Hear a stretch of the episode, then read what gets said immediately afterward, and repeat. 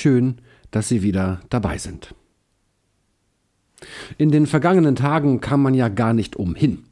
Auf vielen Fernsehsendern wurde und wird darüber berichtet.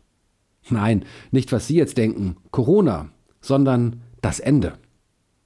Das Ende des Zweiten Weltkrieges, heute vor 75 Jahren. Aber auch die Feierlichkeiten zu diesem besonderen Tag finden unter den Bedingungen der Corona-Pandemie statt, nur im kleinen oder gar kleinsten Rahmen. Die ARD hat anlässlich dieses besonderen Jahrestages ein multimediales Projekt ins Leben gerufen. Besonders eindrücklich dabei sind die Berichte der Zeitzeugen. Derjenigen, die am Ende des Krieges Kinder waren, die in den Trümmern und mit dem zerstörten Kriegsgerät spielten, als sei es das Normalste der Welt. Die Todesängste ausstanden, weil sie nicht wussten, was sie erwartet, und dabei doch auf eine Zukunft in Frieden und Freiheit hofften. Es waren Erlebnisse, die diese Menschen bis heute beschäftigen und über die manche von ihnen bis dato nicht gesprochen haben. Über dieses Unaussprechliche, das sie ihr ganzes Leben begleitet hat. Bis heute schweigen. Bis zu diesem beeindruckenden Projekt, das am letzten Montag im Fernsehen zu sehen war. Kinder des Krieges. Die Kinder von damals sind heute unsere Eltern und Großeltern, hoch in den 80ern.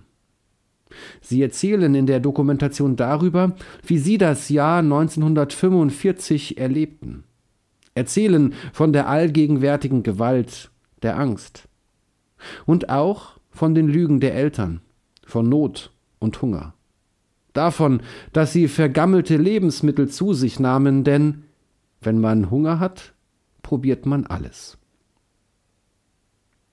Die Kinder von damals haben sehr genau beobachtet und all das, was sie erlebten, in ihren Erinnerungen festgehalten. Überraschend, wie gegenwärtig diese Erinnerungen sind, wie genau da 75 Jahre später berichtet wird. Davon, dass Bilder aus den Alben entfernt wurden, um ja nicht den Anschein zu erwecken, etwas mit dem Nationalsozialismus zu tun gehabt zu haben. Nach so vielen Jahren ist das bei den immer weniger werdenden Zeitzeugen so präsent, als wäre es gestern gewesen. 75 Jahre. Eine lange Zeit. Und so mancher fragt sich, ist es jetzt nicht auch mal gut damit? Reicht es nicht endlich?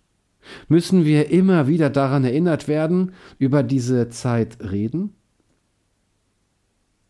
Wenn ich dem zuhöre, was die Kinder von damals erzählen, dann wird mir deutlich, ja, wir müssen immer wieder darüber reden.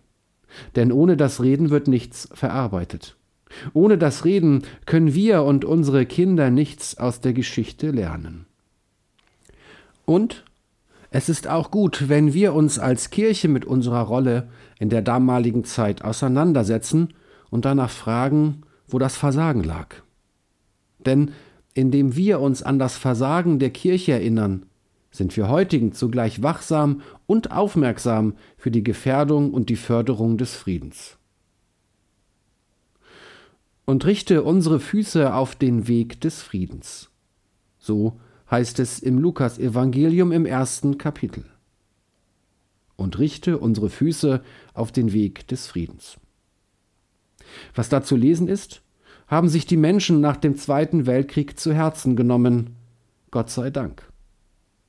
Denn auch daran erinnert uns dieser 8. Mai 2020 an die Versöhnungs- und Friedensgeschichte Europas, an die Überwindung von Grenzen, an das friedliche Miteinander der letzten Jahrzehnte.